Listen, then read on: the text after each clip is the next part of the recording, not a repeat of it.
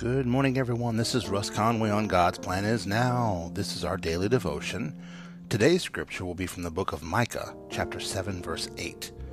I am reading from a King James Version Bible, so let's begin. Rejoice not against me, O mine enemy.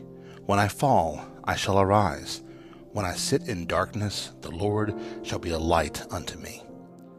Each of us feels as though the whole world is against us during seasons of life.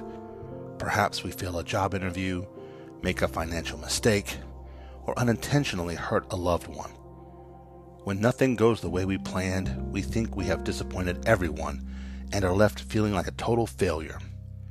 This impact world causes many plans to go awry.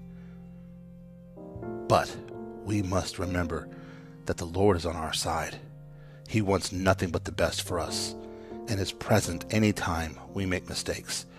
Through faith in His steadfast love, we will be victorious. Let's pray.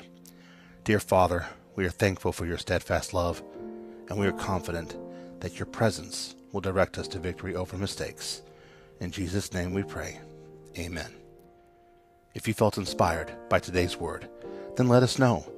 If you want to learn more about Jesus or want to learn more about the gospel of Jesus Christ, then we can set up a free virtual Bible study with you. Email us at gpin238 at gmail.com or click our website link on this podcast description below for more information. May God bless you and have a great day.